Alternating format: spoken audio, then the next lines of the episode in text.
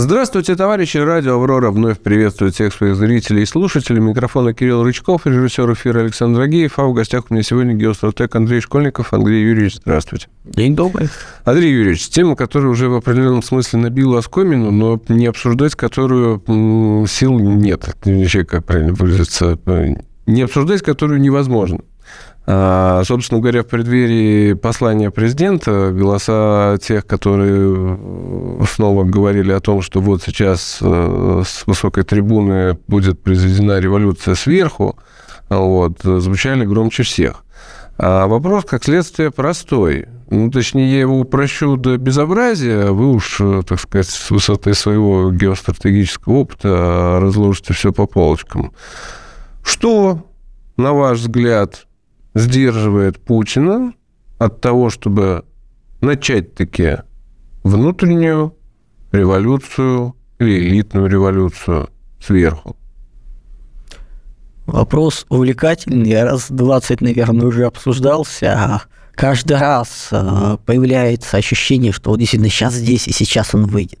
Он выйдет и даст все повороты, все развороты, все революции, то есть практически от Ленина на броневике.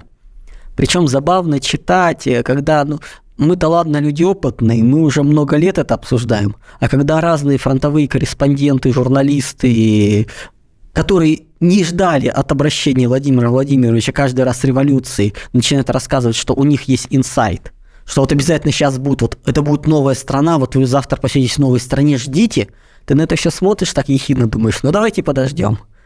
Мы записывали... А я совершенно не ехидный. Я с, абсолютно искренне ну, слушаю этих товарищей ну, каждый год, включая... По думаю, традиции, ну, вот да? Сейчас вот скажет. Хотя одна моя хорошая знакомая тут отметила такой интересный момент, что а, раньше, говорит, я не смотрела эти послания, зная, что там будут говорить одно и то же, а в этот раз я смотрела, лишь бы убедиться, что там будет то же самое, что не дай бог бог, что-нибудь, снова кому-нибудь войну или мобилизацию и так далее. Поэтому тут подходы-то разные. Ну, собственно говоря, об этом неделю назад, там за несколько дней до этого обращения и записали ролик из серии «Друзья». Если с той стороны не будет повышения ставок со стороны Запада, и мы не будем бить на упреждение, то ничего не будет. Ну как ничего не будет? Будут психотерапия, успокоение, объяснение, что мы правильные, и действия по трендам. А вы хотите сказать, что Путин э, все эти послания вообще мыслит в парадигме только противостояния с Западом? Сейчас.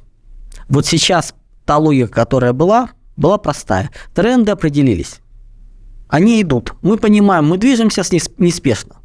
Ну, без революционных идет попытка эволюционно продвинуть ситуацию именно эволюционно, мягко, стараясь не зацепить лишних людей. То есть любые изменения жесткие начинаются только тогда, когда других вариантов нет.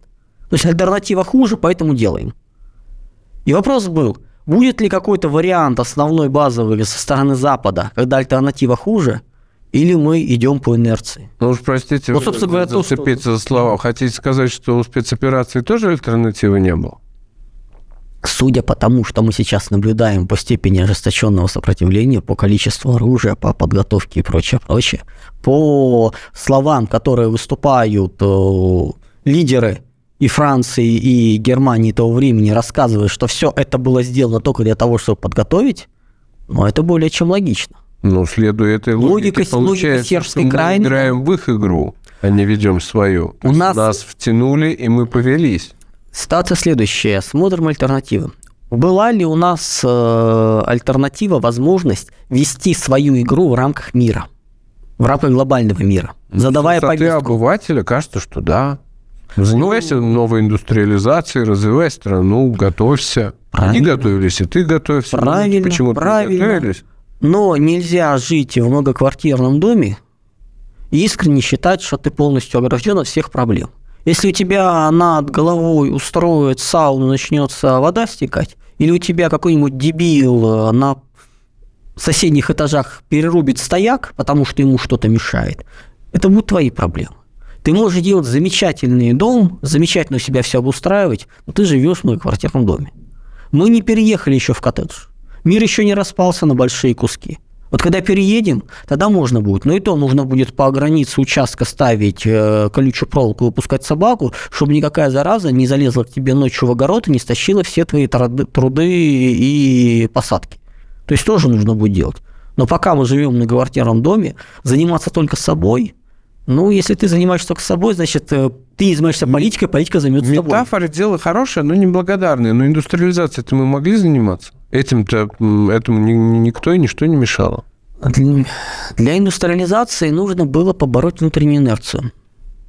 Когда в свое время рассматривал стратегию для Китая, где инерция еще больше, то есть там инерционные процессы, то есть еще более жесткие, еще более медленные, плюс у них все планы идут на то, что они лет 10 будут готовиться – то, что нужно делать, грубо говоря, в течение ближайшего года, они планировали делать еще лет 10. То есть у них вот все построения, это было интересное такое небольшое мероприятие закрытого типа, где одновременно выступали китаисты Маслов и Вавилов, очень интересно было наблюдать, как они обсуждали одно и то же. Причем, когда ты не понимаешь контекста, во-первых, они на словах говорят, что да, мы с друг другом согласны, но говорят, и люди не могли понять, вроде они о разном говорят.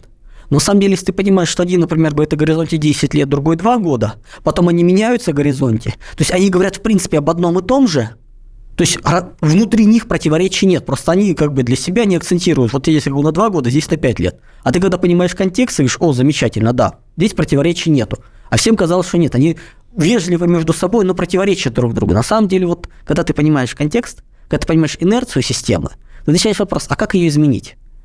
Когда большая вот инерционная штука, и у тебя вариантов не так и много, а ты начинаешь менять ее сверху, и у тебя ну, скорость начинает увеличиваться, а оно не рассчитано. Это вот как землетрясение, когда у тебя здание не рассчитано на такие тряски. Давайте для система... начала тогда характеризуем, какая у нас была инерция. У нас очень инерционная система, Но ну, очень медленная. Инерция заключалась в чем? То есть направление заключалась... соскальзывания куда? Нет, хитрее у нас много разнонаправленных сил. Есть силы, которые идут на разрушение мира. Ну, это как вот в физике в учебниках нарисован э, брусок, который куда-то едет. Вот, кстати, в персоналях сложно. По одной простой причине. Не потому, что не хочу кого-то называть, а по причине того, что мы очень идеализируем э, и романтизируем представление о людях на верхах. Нам кажется, вот мы как люди, специалисты, сидящие внизу большой иерархии в отделах, и два там подразделения, департамент отдел друга ненавидят. Чисто в рабочих отношениях. Угу. Ну, условно говоря, например, э, закупщики и люди, отвечающие там за производство. Потому что одним нужно выполнить план и что-нибудь закупить, а другим это нужно поставить в производство, и все шишки и проблемы к ним приходят. И таких вот конфликтов полно. И мы, сидя вот внизу, искренне почему-то считаем, что у людей наверху, у наших начальников такие же отношения, что они тоже конфликтуют, а у них этого нет. Они чуть ли не лучшие друзья, постоянно обедают, даже если ну, в рабочих отношениях, например, а то и в личных бывает. Проблем у них никаких нет, и они замечательно живут. И все наши проблемы, которые до них добегают, вот через кучу иерархии приходят, они смотрят, ну, это же ерунда, вы что, не могли сами договориться, зачем вы это сюда притащили? Ну да, вот согласовано. В этом случае ты согласуешь там, все, то есть для них проблем нету. И мы, когда начинаем смотреть про элиты, вот, например, Соединенных Штатов, Соединенные Штаты – это 10 тысяч примерно элитариев и членов их семей. Ну, то есть, если мы возьмем все их формальные и неформальные объединения, группы, начиная там от Конгресса, заканчивая Бельдербергским клубом, соберем, кто там есть, просто вот людей, мы увидим, что, как правило, это люди пересекаются на одной горизонтали, их порядка 10 тысяч всего. Вот для Соединенных Штатов, для глобальных всех элит, не больше. Ну, члены их семьи умножаем на 5, 6, 7, поскольку там не только дети, родственники, там, жены, но и какие-то племянники, племянницы, ну, ушедшие да, отдел. Да. То есть, ну, до 100 тысяч мы это, грубо говоря, разберем это. И вот эти вот все чудные товарищи, они живут в одном пространстве. Англосаксонская система, у нас все-таки есть какая-то иерархия, а там веселее, там горизонталь. Они все изначально равны. Аристократия? Нет. Там кого только нет. Там есть и дети бывших сапожников, э, там и еврейские кланы и прочее. То есть они все более-менее одинаковы за счет того, что они учились примерно в одних институтах, одну биографию, один э, образ. И, в принципе, каждый из них может друг другу позвонить, ну, если напрямую там через кого-то контакт просить, потому что они работают в одних клубах, в одних общениях. То есть такая вот прослойка. Изначально они равны. Они в Англии это еще более жестко. То есть в Англии, чтобы попасть туда, нужно более пройти нужные институты, школы. То есть ты все равно этот уровень попадаешь. То есть только ребенок уже, который воспитан правильно, попадает этот уровень. Причем ребенок любой. Если тебе разрешили учить ребенка в элитной школе, значит ребенок будет членом элиты. Вот так это определяется. Где ты в элиту попадешь, тебя никогда не возьмут. Все, ты не там учился, ты чужой. В Америке более либерально, более свободно, более открытая система, но общий принцип все равно остался еще британским. И вот эта вот элита, где все на горизонтали, где вопросы запуска проектов решаются, встретились три человека в клубе каком-нибудь на обеде, на салфетке написали, что они думают, каждый пошел запускать проекты. И мы потом видим громадные большие проекты, бизнес-планы, презентации. Два, называется, вождя племени, собрались с плакатами обсуждать что-то. У нас? Там понятийка. У нас чуть более иерархия. У Америки, соответственно, вот система, личный вклад, личный доход, там личный уровень, какие-то возможности реализации, они чуть тебя поднимают, но все равно ты не выходишь на уровень. Там на 2-3 ступени выше, просто не 2-3 ступени выше. Ты все равно более-менее равен. У нас начинает выстраиваться иерархия. То есть у нас есть несколько слоев уровней, где кто-то выше, кто-то ниже. То есть у нас элита более иерархичная. Они этого не понимают, мы не понимаем, как все могут быть на одном уровне. То есть это вот особенность. Но все равно эта элита, она отделена от всех остальных. Фактор капитала там и здесь а, насколько играет роль в элитном? Вторичен. Где? И там, и там? И там, и там. Вторичен, ты, грубо говоря, являешься членом элиты, будучи человеком, которого спокойно приглашают, с которым общаются, даже не имея там больших капиталов, но, например, за счет личного какого-то авторитета, работ, проектов, еще уважения, ты можешь стать членом, человеком, которого пускают куда-то. То есть, который вот входит, который без проблем может подойти и поговорить там с министром, с э, человеком, который миллиардером, просто даже не зная этого, вот вы в одном площадке, вы общаетесь на равных, без проблем нет. Понятно, что если вы встречаетесь в другой жизни, грубо говоря, вне этих вот клубов, вы обща... все равно соблюдаете внешний политез, но вы знаете, что вы люди одного примерно круга.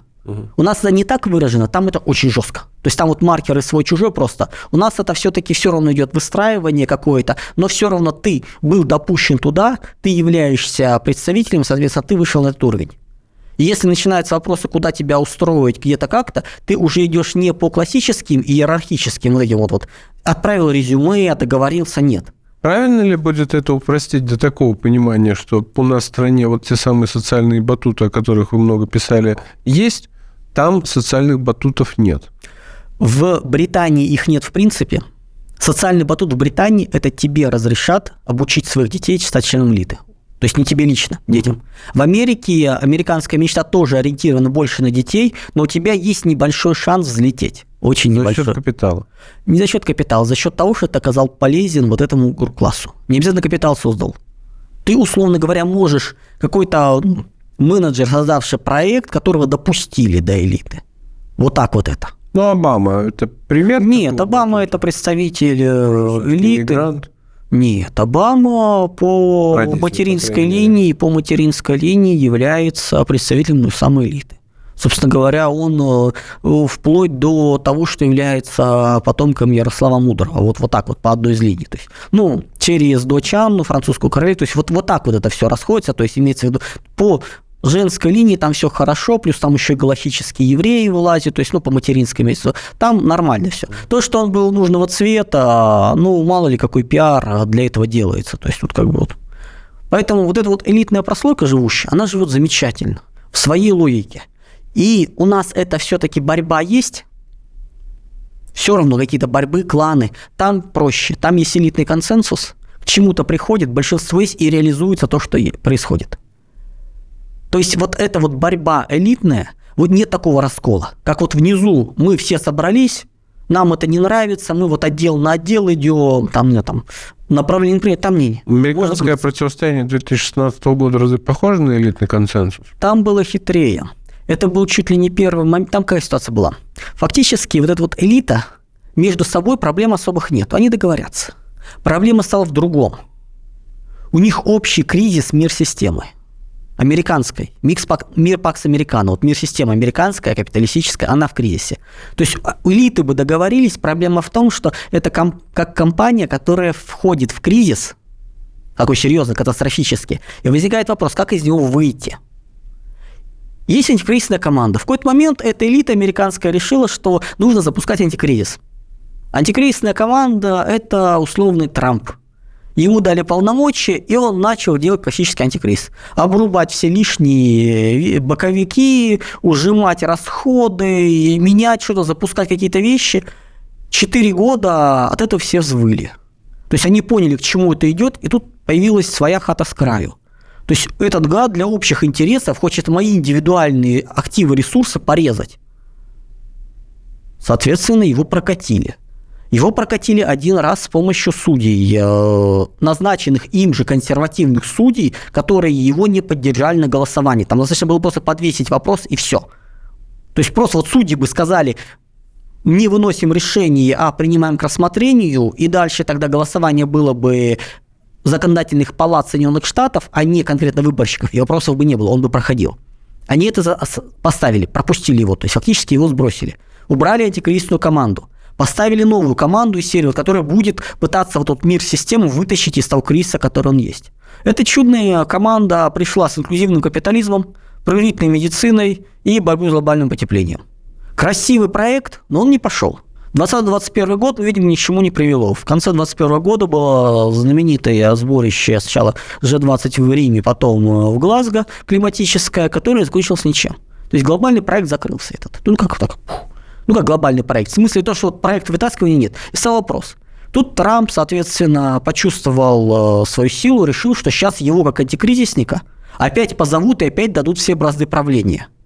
А его опять прокатили на промежуточных выборах, где результат оказался много ниже, чем есть. То есть, ну, по сути, для курса это был провал. То есть минимальная победа в одной из палат э, с ограничением, да, у него есть возможности. И мы видели это по поводу, когда назначали главу Конгресса, как его группировка маленькая, вот кто вот называется, вот оторванные, вот антикризисники, условно говоря, Сейчас это все общее, не надо, эти, не надо вот эти вот фразы ярлыки прилеплять. Просто я знаю всяких лязных плюшевых мишек, которые любят схватить вот этот вот, вот ярлык, налепить его и потом начать рассказывать про какие-то группировки. Нет, это все условно. Давайте не будем упрощать до сока, тут сейчас доупрощаемся до каких-нибудь вот э, и будем опять э, выяснять одни против других. Нет. Так а где граница между этой условностью и упрощением? Тут а ее тоже... Она меняется, она плывет. Она плывет, поэтому не надо эти группы... Как только мы начинаем их фиксировать словами, у нас тут же представление о том, что одна банда, вторая банда, как вот в э, дурацкой экранизации «Ночного дозора», вот с двух сторон моста вот они вот прибежали. И ты смотришь, говоришь, ребят, Шикарная книга была, замечательно прописана. Гроссмейстеры с тысячелетним опытом, смотрящие на кучу шагов вперед на десятилетия, в книге. Смотришь фильм, две банды гопников бегают по Москве и дерутся, вытаскивая хребет в виде меча. Ну вот примерно, когда я смотрю, слушаю, вот случайно называется так вот, наших чудных политологов, говорящих голов, там, прочих э, товарищей, э, у меня ассоциация вот именно вот такого прочтения. Взяли шикарный, интересный, сложный механизм и начали его описывать в виде фильма Бекмамбетова, который полностью, говорится, гробит вот красоту книги. Далеко Слушайте. с вами ушли от нерешительности Путина сейчас до, до Трампа, просто это как бы важный момент, э, что иллюзия. Трамп, соответственно, попытался, ему сказали нет. И сейчас вот эта вот элита, у нее, в принципе, как бы каждый, ну, как бы они пока спасают себя. Западная элита. Да, да, западная. То есть они будут мир Пакс Американо подвешивать. То есть они не рискнут сейчас запустить что-то серьезное, мощное. Ну, Трампа опять вернуть. Что он подразумевает под серьезное, мощное Трампа?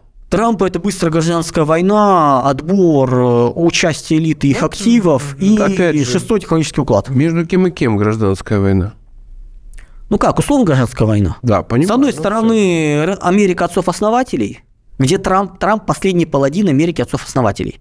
Вот как в свое время последним паладином, например, континентальной по логике Британии был э, Ричард Львиное Сердце. Не-не-не, давайте так. На уровне простого человека на уровне, точка противостояния на уровне в чем простого, будет? На уровне Мы простого человека просто... с вами драться про- будем? Просто берут и выкидывают у транснациональных корпораций, забирают все активы. Красиво, жестко, замечательно, обрубают все связи, максимально закукливают Америку. То есть именно попытка в мир-системе сохранить Америку, ядро – но мир система это не Америка. Это не метрополия в мир системе может плавать в их логике. Зачем это? И сейчас побеждает логика следующая. Мы все равно будем пытаться делать мягкий антикризис, но вместо Трампа поставим условного там, или условного Десантиса, Ну, то есть республиканца более мягким антикризом с выхолощенной программой, который будет пробовать, ну, проект, вот дадим ему полномочия и посмотрим, что выйдет. Ну, можно сказать, ничего не выйдет хорошего, но будет пробовать. А если не получится, ну, тогда у нас всегда остается вариант э, вывести часть наиболее ликвидных активов, вытащить. Часть ликвидных активов уедет э, в Австралию, ну, просто вытащит. Часть активов останется в большой Бер Америке, то есть разделение элит. Ну, как э, жила семья. Семья жила, братья, там, сестры, дети бегали все вместе, жили там в, одну, там, в, в одном доме, под одной крышей, еда были. А потом они вырастают и разъезжаются. И каждый живет своей. Да, они периодически встречаются, но бюджеты уже разные. Двоюродные, троюродные братья уже, у них эмоциональной привязки нет, особенно если бабушки, дедушки не возвращаются особо. То есть, да, родственники, да, помочь, но не более. Ну, иными словами, вот это эволюционный будет. путь. Вы верите Абсолютно. в то, что эволюционный путь возможен? Для них, да. Хороший акцент для нас? У нас другой, у нас веселее, у нас немножко другая логика. Мы все-таки говорим про логику англосаксов. Как в свое время британцы и американские элиты, не народы, британские и американские элиты разошлись, вот так же вот, соответственно, сейчас американские элиты будут расходиться. Часть в итоге, причем они это могут быть сейчас даже не рефлексируют этого, у них все-таки горизонты среднесрочные, они долгосрочные, обычно фантазии рисуют. Вот в среднесрочном горизонте они пока это еще не видят. Но мы уже можем посмотреть на этот срок, что в итоге они придут к тому, что часть будет вынуждена откочевать в Австралию, ну, как в свое время Римская империя разделилась на две части. И Константин Великий перевез столицу Рима в Константинополь, Византию. Вот как оно было. То есть, все, ребят, возможно такой сюжет. В истории было. Часть активов остается здесь. И становится частью большой Беры Америки. Для элит, да без проблем. Давайте понимать, Иberoамерика – это территория, во-первых, с серьезным влиянием католической церкви Ватикана, с серьезным влиянием сефардов, то бишь евреев. Там проблем не будет. Эти устроятся. Для Америки отцов-основателей, для ее традиций – это гибель. То есть традиции уходят. Но кого в элите, вот 10 тысячах людей, волнует вот это вот? Ну, как бы они могут это потерпеть. А кому не нравится, приедет в Австралию. Кто захочет, станет испаноговорящим. То есть, как бы тут все проще. Личные претензии, да, вот это вот у Трампа есть, но это вот паладин последний, который борется за сохранение, как в свое время, а, ну, у нас, э, ну, много называется было, то есть в конце каждого большого проекта, как правило, появляется такой паладин, это у Гумилева красиво описано, то есть который вот борется за сохранение старого мира. Ну, вот Трамп последний паладин Америки основателей, яркий, четкий. Все, то есть тут понятно. Поэтому смотрим на Америку и смотрим тому, что ежели не происходит чудо, и Трампа, антикризисника, не возвращают, говорят, делай, что хочешь, а это шансы все меньше и меньше. Он два раза элиты его прокатили, консенсуса нету есть иллюзия, что можно еще подождать, можно подвесить вопрос. Я пытаюсь понять, как сознательная эскалация вот событий на той же Украине связана с вашей логикой э, пройти через это все аккуратно и тихо? Зачем для них тогда обморошить все это? Для них события на Украине – это события во втором десятке приоритетов. Ну, а он уж целый президент недавно в Киев прилетел. Ничего себе, второй десяток приоритетов. Да, президент много где летает, но у американских элит был выбор. Во-первых, им нужен тлеющий конфликт. Тлеющий конфликт способствует выводу капиталов из Европы. Ну, бегству капиталов, компаний, то есть так вот аккуратно они выводятся. Конфликт должен тлеть. Для того, чтобы направлять конфликт, нужно туда забрасывать технику военных. Поскольку мы сейчас смотрим на те, объем техники, который уничтожен за этот год, он сопоставим все, что осталось в Европе. Вот, вот просто вот, вот все. Те разговоры про 300 танков – это минус один месяц противостояния. Причем из этих 300, ну дай бог, половины, если приедет, то есть, а там и треть говорится. Остальное серии мы пообещали, но в ближайшие три года по паровозному звонку и прочее. Что нужно для того, чтобы это все двигалось? Нужно, чтобы европейцы отдавали не просто вот технику, которая на складах, на складах пусто уже, отдавали свою боевую. Плюс хорошо бы, если бы они не просто ее отдавали, а отдавали еще с последними имеющимися людьми – но поскольку, да, летчика готовят 11 лет с нуля, на переучивают года 3, то есть вот такие вот вещи, по остальному артиллерии, танкам и прочее, все, конечно, меньше, но тоже как бы удовольствие еще то. И мы понимаем, что человек, прошедший автошколу, человек, имеющий много лет опыта вождения, это на дороге две разные вообще структуры, это вот, вот что-то среднее. Поэтому, конечно, им нужно подтолкнуть европейцев к активным действиям. И у них проблема. Европейцы не очень хотят – Европейцы сопротивляются, саботируют. Они позаявляли, а потом начали отзывать свои слова. Вдруг выясняется, что у той же Голландии 18 танков, и те в лизинге, поэтому ничего не передавать не будут. Когда-нибудь потом поможем деньгами, напечатаем и отдадим. Серия, ну, ребят, нужны же не деньги, нужно уже как-то вот что-то вот, вот оружие, стреляющее, нужны люди. В самый ключевой момент, сейчас у нас даже не оружие, а люди. Чем если это дотянуть, это безобразие до 2024 года, там уже начнется запускаться ВПК на Западе, и что-то пойдет. Поскольку ну, процесс все-таки не быстрый, плюс э, то ВПК очень дорогое. Но на всякий случай, опять же, уточню. Э, логику интерес деиндустриализации Европы у США я понимаю, а у Британии такая же логика? Конечно, Британия собирается потом эту Западную Европу себе забрать когда она будет разрушена, когда будут... В данной ситуации Британию и США мы воспринимаем как один лагерь? Нет, конечно, нет, конечно. У них у них ситуационные совпадения интересов здесь и сейчас есть, но потом у них разное представление. То есть и те, и те вот на данном отрезке заинтересованы в одном. Еще больше уточню. Они конкуренты в этом вопросе? В, сред... в краткосроке э, малые конкуренты, больше союзники, в среднесрочной э, больше конкуренции, а долгосрочно уже конкуренты. Как, а долгосрочно, наоборот, там уже не конкурент, там они будут, у них общие проекты большие пойдут за счет других. Ну, грубо говоря, за счет кого грабить будем. Угу. И что получается? Зачем, собственно говоря, Байден приехал?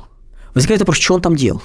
Но только, ну, скажем так, эм, ну, просто. Отмороженный, отмороженный э, и...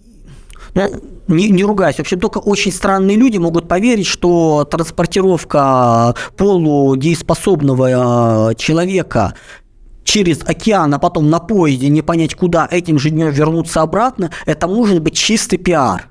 Вот это должна быть какая-то мотивация. Но это дорого, извините, как бы, ну, ресурс человека. Что это может быть? Очень просто. Европейцы должны дать свое вооружение, деньги, технику людей, а Соединенные Штаты пожертвовали самым страшным. Они на передовую отправили президента. Которого не очень жалко? Да, не заплатив при этом в итоге ни копейки – но теперь всем европейским э, возмущающимся людям из серии «Мы отдаем последний» будут тыкать, а мы не побоялись рисковать самым ценным, что есть у Америки, ее президентом. Вот, пожалуйста. И будьте добры под это дело не просто говорите, что вы будете помогать, а конкретно список составляйте, и мы еще посмотрим, что вы будете делать. Так, ну а Путин что тем временем? Путин тем временем.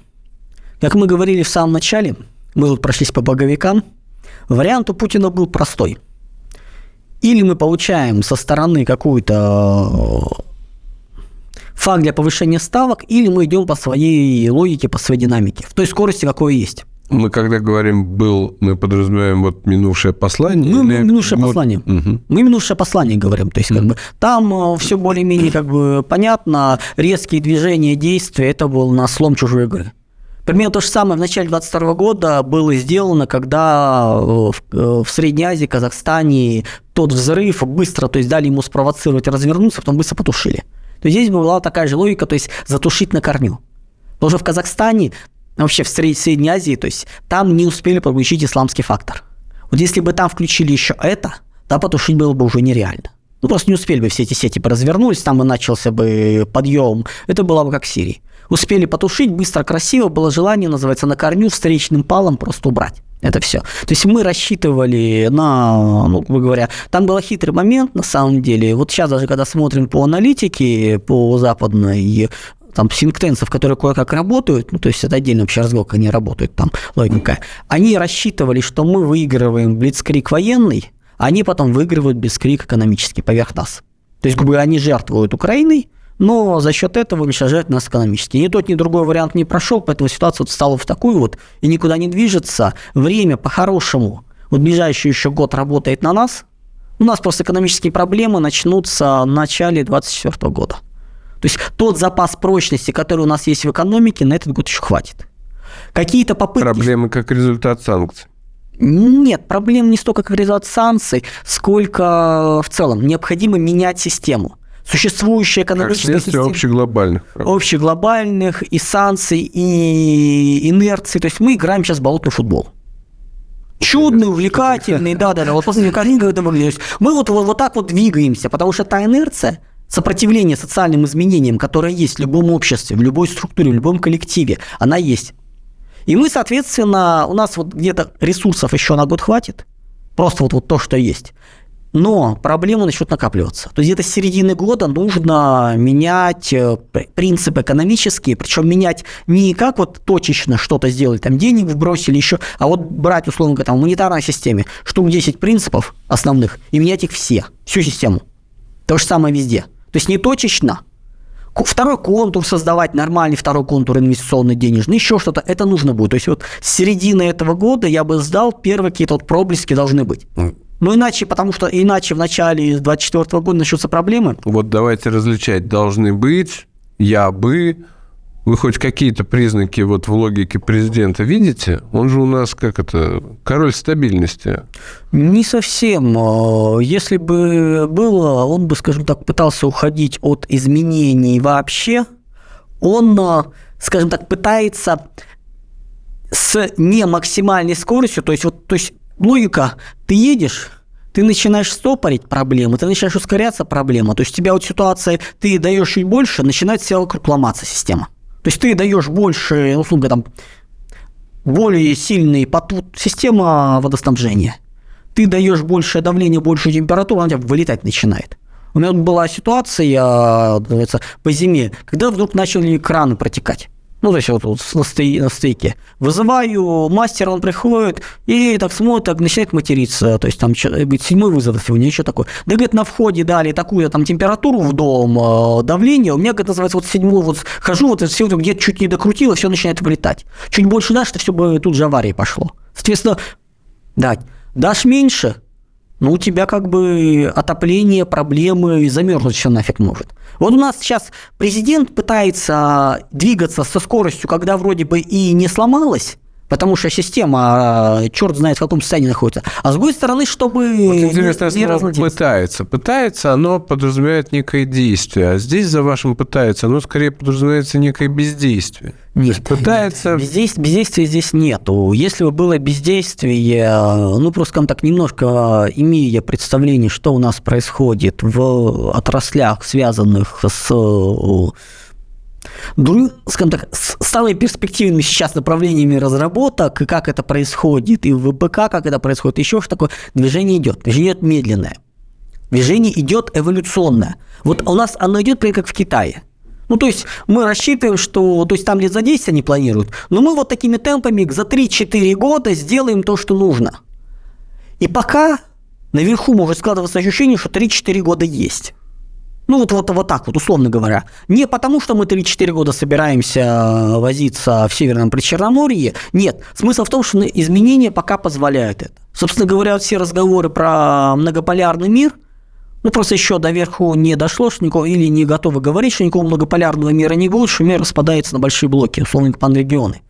Год назад... Это не одно и то же? Нет, это очень не одно и то же. Многополярный мир – это глобальный мир сохраняется, у него несколько центров общая вся связанность есть. Мир панрегионов – распад на блоки.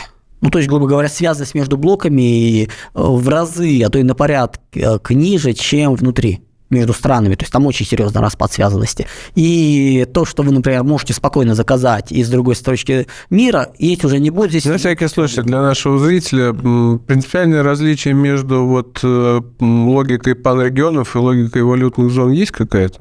Конечно, боже упаси. Валютные зоны – это примерно то же самое, что, например, говорить о том, что мир распадается на геополитические блоки, на технологические зоны. То есть это один из аспектов панрегиона. Абсолютно. Плюс панрегион – это более жесткий распад. Нет другой связанности. Когда мы говорим о валютных зонах, мы имеем в виду, что экономика распалась, а все остальное нет. Или следствие распада экономики. Но здесь следствие распада экономики не, мира не экономические проблемы, а общие глобальные проблемы. У нас, грубо говоря, не кризис. Ну, есть три элемента. Кризис, катастрофа, катаклизм. Кризис падают какие-то закономерности, но они базовые, система остаются, возрождается полностью, потом может вернуться, то есть пересидеть его надо. Когда мы катастрофа, то начинают ломаться отдельные базовые схемы, когда мы катаклизм, меняется все. Вот 90-е годы для советского блока это была катастрофа. Базовые принципы сломались. Катаклизм, пример, это ну, темные века, например, в Европе.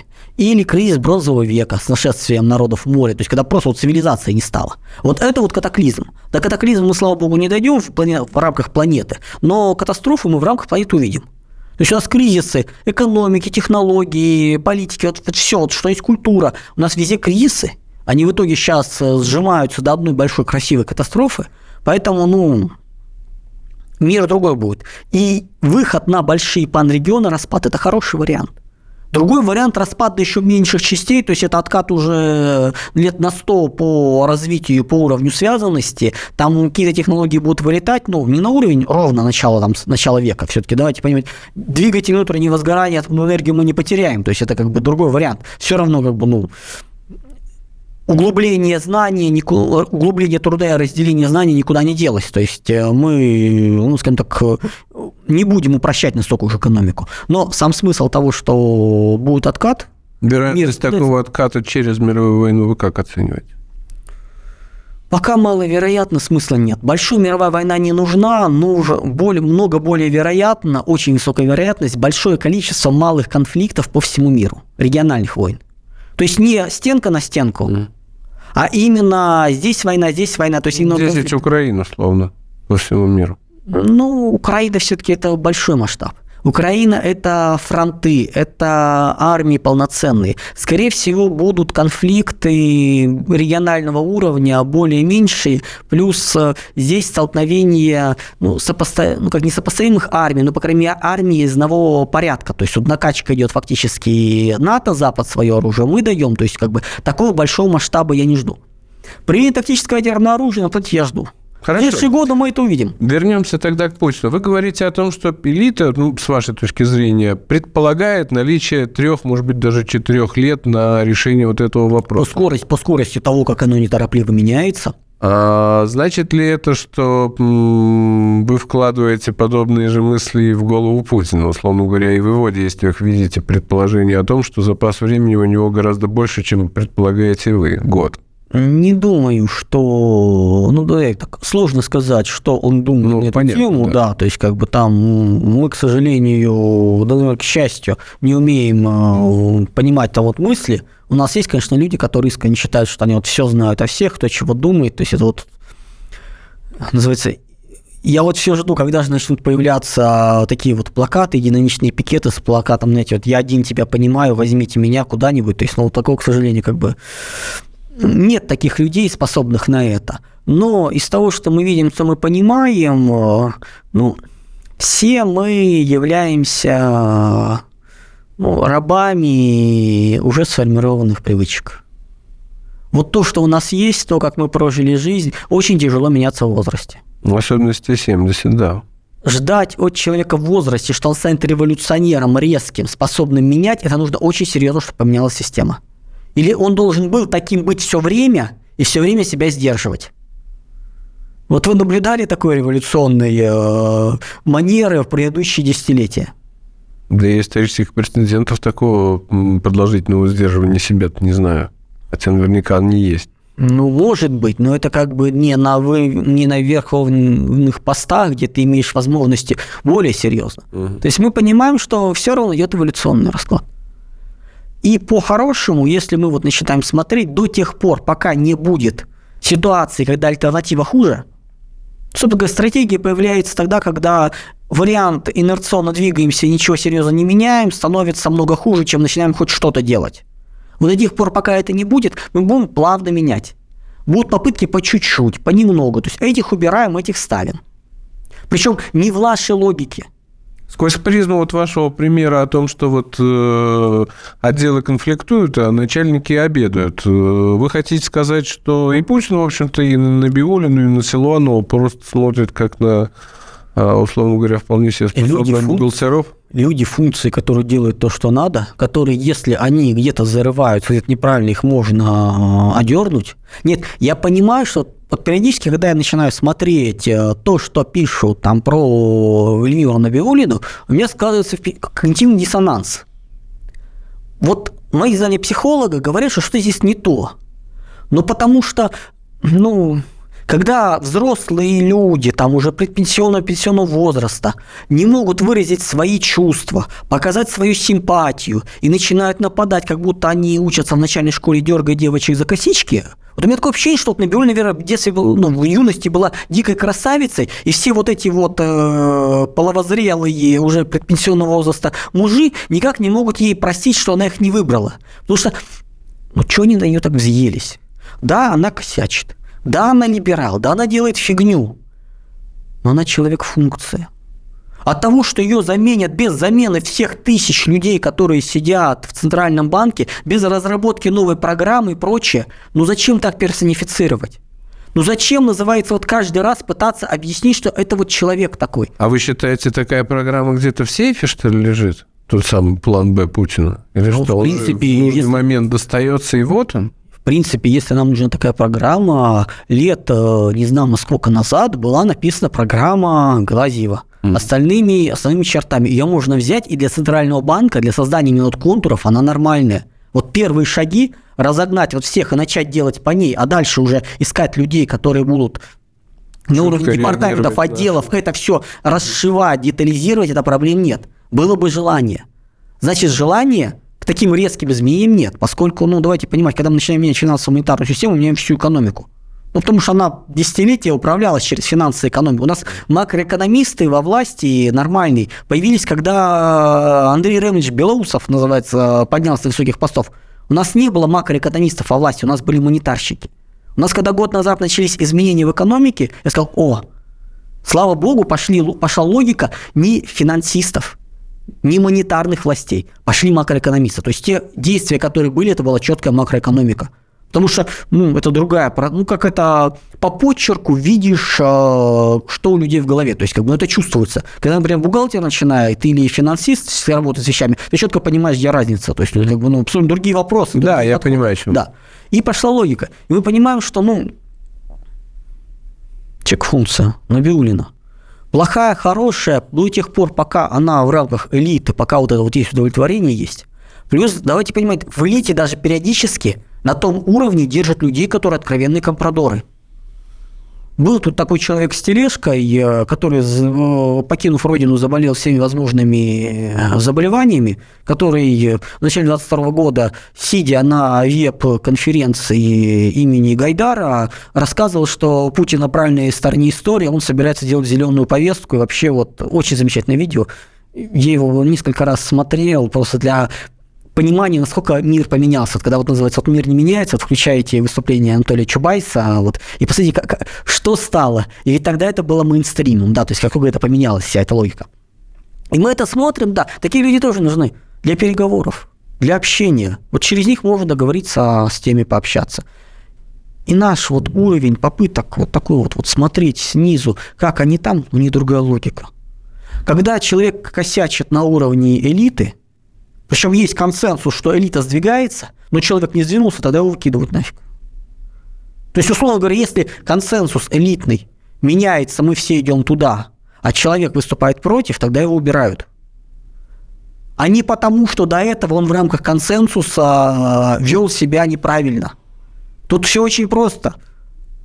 Ты обладаешь статусом, ты, соответственно, можешь поменять свою точку зрения. Плюс в нашем обществе это даже более выражено, поскольку все-таки православная традиция прощения, она есть. И люди, которые, ну, ладно, называется, за прошлые косяки мы с тебя возьмем виру, но не лишая статуса. Поэтому четко можем понять, кто смог перестроиться, те как бы вот в рам- в системе живут, но до косяков. То есть, становится понятно, что они выступают против консенсуса, против движения, тогда будут убираться. То есть, если мы понимаем, что все принято желательное же решение, это не делаем, так невозможно, а человек продолжает туда идти, ну, извините. В логике не совершать резких движений по Путина. Главная раз- смена, чтобы максимальное количество людей в элите смогло перестроиться. Опять же, в этой логике получается и какого-то крупномасштабного наступления на Украине часто ждать не стоит. Почему? Дело Вполне, текущее его вполне. вполне устраивает. Вполне, ну нет. А где? Здесь, В чем хитрее. интерес?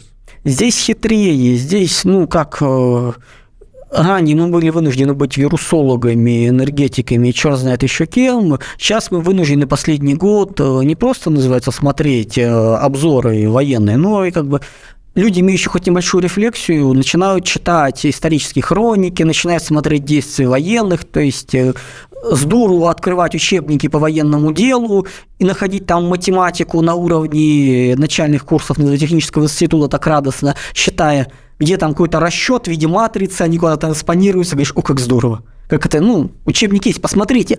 Это не на уровне, нам нужно вот столько-то снарядов, мы вот, вот, вот рисуем, нам нужно столько-то, там такие расчеты – когда люди отправляются, должны идти на ротацию, когда отдыхают. Это все как бы, ну, там куча кандидатских и докторских наук под это все. То есть я просто, ну, наблюдал, э, как вот этот материал, когда вот держал в свое время кандидатскую по военному искусству, вот, вот, вот, что так посмотрел, так хмыкнул из серии, да, математика красивая. Ну, вот сложность. И мы четко можем посмотреть, что, в принципе, то, что сейчас происходит – оно имеет некие параллели даже с Великой Отечественной войной. Не, да, Великой Отечественной войной в ней было. То есть 41-42 год наступления шли очень интересно. Наступления шли из серии до последнего танка, который может двигаться вперед. С обеих сторон. Полетели. То есть там уже никого нету, все называется разбито, но мы еще чуть-чуть продвинемся, возьмем территорию. Дальше, соответственно, идет обратная волна – там собрались, и мы теряем чуть ли не все, что приобретили, и вот качели вот весь 41-42 год по всей территории и шатались. А потом у нас изменилась логика. Стали наступление вести ровно до того момента, который мы можем удержать. Собственно все операции советские потом пошли, именно вот, вот до момента остановились. Не бежим вперед, пока последний танк не заглохнет, а вот вот так вот вперед. И судя по всему, у нас сейчас логика примерно такая же, причем эта логика, сколько сможем удержать, так и идем. Прошли вперед, продвинулись, окопались. То есть я жду, что все-таки движение пойдет более активно, поскольку там перемалывается все, что угодно, там просто ну, будет. Но это не будет э, бросок вплоть до там, Киева, границы и прочее. На первых а как вы относитесь к логике, вот, в частности, mm-hmm. Карина Георгиан высказывает, Относительно того, что вот как раз э, медленное постепенное развитие, это вот э, едва ли не стратегия по постепенному перемалыванию а, европейского вооружения. Это является одной из задач, поскольку в логике военных действий противостояния с НАТО, с Западом по верх Украины, она работает. И она имеет логику. Поскольку, давайте четко понимать, завершение военных действий не завершат экономическую войну с Западом. Ну, Санкции не отменятся, блокады не отменятся – удары будут происходить и по коммуникациям и прочее. И мы должны будем перестраиваться. И тут интересный момент. Какую-то гадость они нам делают, на которую мы не можем симметрично сильно ответить. То есть там, ну, не Посейдоны посреди Атлантики запускать. То есть вот как бы, ну, один раз можно запустить, но после этого прилетит, и что, что делать дальше? Возникает просто, как отвечать. А здесь все просто. Нам какую-то гадость сделали, у нас ракеты полетели. Чего-нибудь раздолбали, общество, ощущение, мы продолжаем воевать. Мы не только на словах говорим, мы боремся с Западом. Картинка красивая есть. Плюс под это дело можно перестраивать общество. Это непросто. Это надо начинать. Вот быстрее. Сейчас это идет тихо, мирно, не торопясь. Вот мы записываем 23 э, февраля. Всю дорогу это был праздник э, мужчин, вообще всех. Сейчас мы понимаем, что это праздник тех, кто какое-то отношение имеет к тому, что происходит.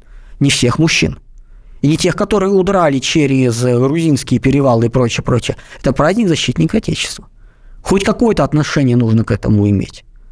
Ну, ну, конечно, там кто, понятное дело, воюет, кто помогает, обеспечивает, ну, хотя бы там какое-то отношение к ВПК иметь, какое-то отношение, то есть более серьезно стало. Вот общество должно тоже перестраиваться, меняться приоритеты. И под это дело, да, это не худший вариант. Я разбирал вариант, что бы было, если бы мы быстро победили – но это вариант классический. Блицкрик военный удался, блицкрик экономический, мы не знаем, что с ним делать. Мы находимся в состоянии осажденной крепости. Мы постоянно получаем удары и никак на них толком не реагируем. Ну, потому что красивый яркий удар, а мы что? Отправили пловцов кабель перерезать? Ну, хорошо, несколько раз перерезали. Хорошо, произошло землетрясение и завалило тоннель под Ла-Маншем. Бывает. Случайность. Что-нибудь еще, но это же готовить надо. Плюс как бы это переход немножко в другой уровень. То есть это уже такая э, партизанская террористическая война с полным прекращением судоходства по миру. Ну, потому что корабли все начинают тогда в какой-то момент. То есть это вот повышение такого уровня. А так вроде оно движется, идет, э, цели решаются. Да, это хреновый выбор. Это выбор между плохим и очень плохим. Я не могу сказать, что это сознательно. Давайте, будучи, будучи... Хотите буд... сказать, что президент у нас действует бессознательно? Нет, я хочу сказать, что будучи на месте Владимира Путина и понимая, например, что вот эта ситуация будет вот так вот разворачиваться, что мы фактически будем перемалывать, что мы вот это вот будем меняться, я вот не уверен бы, например, что я бы не пытался найти другой вариант. Просто, ну, как бы, ну, это, это очень, очень рискованный вариант. Но, зайдя в эту ситуацию, других вариантов нет.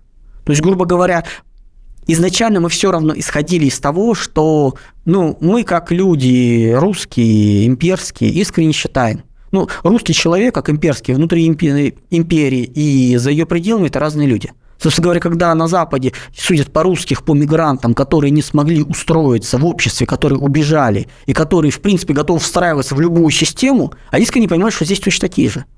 А человек имперский на своей территории, он живет по другим принципам. Он искренне за нее умирать готов. Он много еще чего готов делать. И мы думали, что мы сейчас возвращаемся на территорию Северного Причерноморья и говорим, ребята, вы опять стали частью империи. И они, будучи русскими по крови, русскими по духу, говорят здорово. И становятся такими же, как мы. А они уже отравились очень серьезно. Они уже не готовы были. Они уже перестали. Вот у них вот слом произошел. Вот ментальный вот это вот. И они как-то вот начали, вот моя хата с краю, еще какой-то момент, это вот все вот это вот. И не пошла эта волна. Плюс очень жесткая многолетняя подготовка националистическая, там обработка шла, смешение всего и вся. И застряли. Поэтому я думаю, изначально была логика к тому, что мы входим и заканчивается быстро, и не будет такого повышения ставок, но поскольку когда за первый месяц просто вот все экономические санкции, которые мы просто бухнули, я бы сказал, ну иди милый. Но потому что эти вещи делаются медленно. Вспоминаем первый месяц. Каждый там час-два какое-то сообщение. Россию исключили из такой-то ассоциации, Россию исключили оттуда-то, Россию исключили отсюда. То есть вот ощущение-то вот весь мир против нас. Сейчас смотришь, ну исключали нас из каких-то непонятных структур. И что? Да кому это нафиг надо? Да никому это не надо, уже наплевать. А вот нагнетание, если бы это было несколько месяцев, вот это вот логики, вот это, это было бы очень тяжело. Да, мы победили на поле боя, но проиграли бы мир. Ну, просто потому, что технологически это был бы слом. Когда стало понятно, что Блицкрига не будет, стало просто делать. А дальше в середине лета а, было объявлено, мы не спешим, мы никуда не торопимся, никаким датам идем, мы действуем, как действуем. Фактор времени убран нужен результат. Поэтому, да, мы, собственно говоря, сменилась стратегия. Мы пошли на логику, перемалываем, действуем. Это не изначальный выбор. Изначальный выбор пойти на такое, ну, тогда бы по-другому немножко действия шли. Тогда бы заход на них был немножко другой. Получается тогда, что мы на театре военных действий особых перемен тогда и не ждем. Почему мы ждем неторопливо, ну, нет, спокойно, ждем, мы ждем, мы ждем, собственно говоря, да, то есть мы наблюдаем перемалывание под Артемовском э, и понимаем, что все, что туда кидается просто в котел, в топку неподготовленное, если это вот все взять, что там перемолото, собрать это в нормальный военный клин, это бы могло бы ударить и мало бы не показалось что все-таки подготовка идет. Сейчас это все исчезает с той стороны. Соответственно, плавное перемалывание. Дальше возникает вопрос, где брать оружие? Оружие брать на складах хранения с боевого дежурства стран Европы. Сколько в Европе оружия, мы тоже знаем. Ровно столько, ну там примерно, там чуть-чуть больше, чуть меньше по разным позициям, сколько за 22 год уничтожено с той стороны. Плюс оно еще немножко другое. Плюс для того, чтобы, например, отправить туда оружие, нужно не просто отправить там, ну ты отправил ты танк. Но он одноразовый, он доехал, первое повреждение, он встал, что с ним делать? Ремонтные базы, запчасти, боеприпасы, это же все, то есть тебе нужно развертывать весь сервис. Это проблема. Кто это будет развертывать? Ну вот дедушка Джо Байден съездил, теперь он называется, он отмазался, а теперь европейцы должны показать, что они тоже демократы, вот давайте вот все это разворачивайте. Ну, они тоже слетают туда, и что? Не пройдет. Идиотизм два раза не повторяется, плюс кто же им позволит? Ладно, время наше стремительно заканчивается. Хочется закончить, так сказать, на серьезной ноте. Я знаю, что вы не самый большой любитель краткосрочных прогнозов, поэтому построю вопрос таким образом. Если допустить, что Путин э, смотрит на мир и ситуацию вашими глазами, то э, отталкиваясь... Близорукость стигматизм рожденный.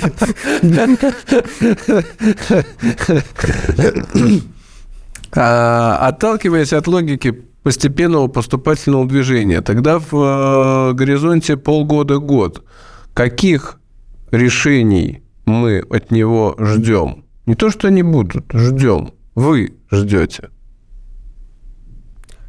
Но если говорить в рамках экономики, к середине года я жду начала изменений именно экономических законов, принципов.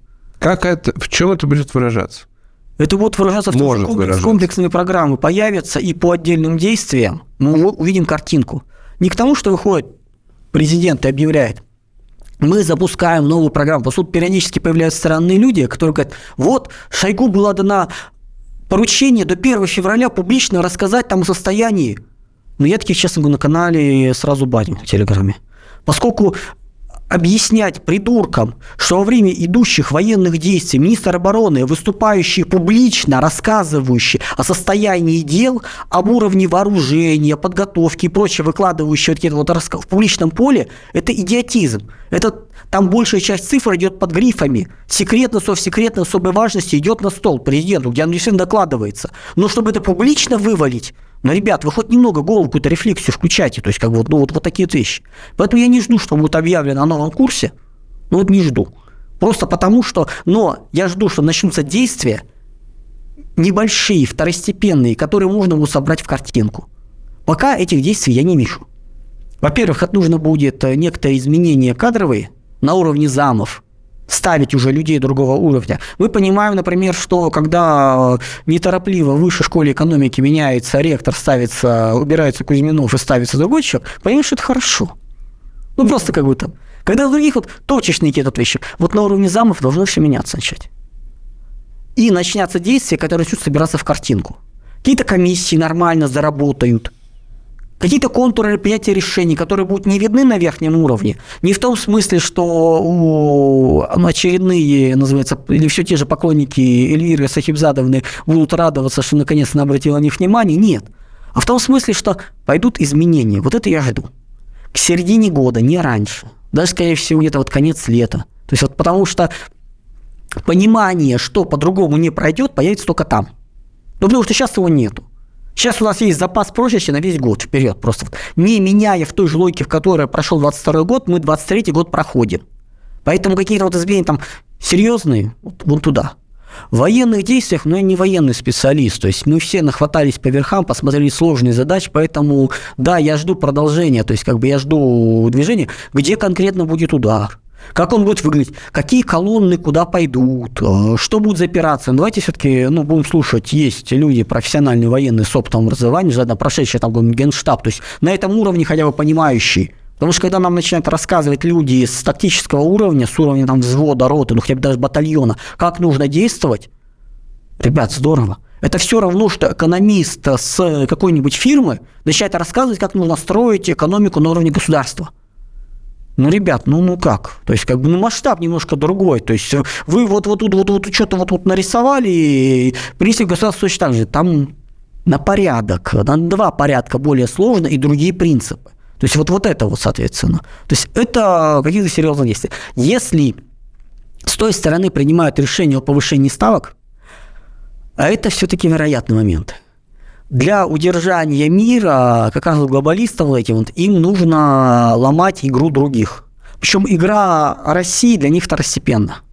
Проигрыш, выигрыш России с точки зрения глобальных раскладов ничего не меняет вообще. Чуть-чуть.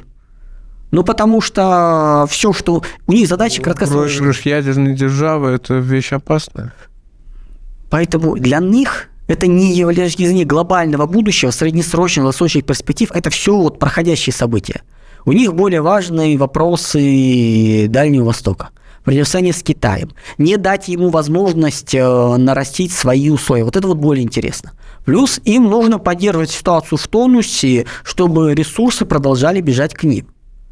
То есть вот, вот это будет. Поэтому ситуация будет э, удерживаться на таком медленном кипении серии «Ваш горшочек вари», и ничего серьезного. То есть в том смысле, что ну, устраивать ядерный Армагеддон сейчас им невыгодно. Они без этого получают то, что нужно. Им ничего не добавит. Если будет какая-то активность серьезная, интересная, которая будет там, возможно, в Европе появляются с дуру яркие лидеры, вот тогда будут развлечения, тогда будут подниматься. Ну, чудеса бывают, называются, как мало ли, ну, как это, это волшебство. Вот если что-то серьезное в мире будет происходить, они будут это все гасить, бить, тогда будет серьезно. В принципе, мы сейчас смотрим очень внимательно на Турцию. В Турции выборы. И пока по раскладам, по логике Эрдоган побеждает там, ну, как, ну, как 50% плюс один голос, Эрдоган выиграет президентские выборы. Ну, чудеса. Там есть свои волшебники, как бы сделают. Но парламентский он проиграет. Там коалиция очень его не любит, там очень серьезное движение, то есть это он не видит. Вот если что-то меняется и ломается игра в Турции, если Эрдоган проигрывает, тогда проблемы дикие. Поскольку приходит э, прозападный президент, не протурецкий, который ведет политику не, не для Турции важную, а политику, которую ему говорят с Запада, с Вашингтона. И вот тогда у нас и закрытие проливов может появиться, и открытие второго фронта после этого сразу, вот тогда это возможно в какой-то момент. То есть пока смотрим, пока наблюдаем. То есть э, с точки зрения происходящего бардака, он более-менее устраивает. Поднимать ставки в военном плане сейчас на Западе, ну, это вот, ну, если Европу они не загонят, как бы пока все тому, что они ее загонят, то есть такую вот аморфную, гендерно ориентированную, амебную вот такую вот европейскую армию, они так будут их запихивать туда, а она сопротивляется, визжит, верещит, рассказывает, что она не военная по заданию, то ее туда запихивать будут сейчас, то есть как бы, ну, по-другому просто как бы действия не будет, ну, чтобы народ, ну, как бы убегали люди ценные, то есть это вот будет. То есть пока в этой логике. Повышение ставок, ну, это уже не, ну, удар, ну удары по космическим кораблям могут быть, перекрытие проливов, там ну, много чего ну, можно сделать. Да, чего да, только угодно. Да. да, то есть тут вариант, сейчас степеней свободы столько, что тут пытались в начале года я на, на 12 там, там, или 15 там, варианте, что можно сделать серьезно в мире, мне надо для фантазий фантастов. Это не просто фантазии фантастов, это реальные политики, это все можно запустить. И мы понимаем, что запустить можно 3-4 пункта, на больше просто у них ресурсов не хватит. Но среди вот этого всего сборища выбрать, что они запустят, да. То есть пока идем в инерции, очень внимательно следим, что нам прилетит с Запада, но потому что мы не можем навязать свою повестку миру. Мы не можем выйти и сказать, мы вот хотим вот это вот, и все дружно подписались, и начался рай. Ничего не будет. Мы идем, мы движемся, и внимательно смотрим, какую пакость еще придумают. Если эта пакость будет, будем реагировать. Но у нас таких вариантов нет. То есть пока мы не готовы дать. Это никто в мире не готов сейчас поменять повестку. Это было мнение геостратега Андрея Школьникова. Андрей Юрьевич, спасибо, что согласились ответить на мои вопросы. Всего доброго, друзья. Не сдаемся, держимся вместе. Классовая борьба продолжается.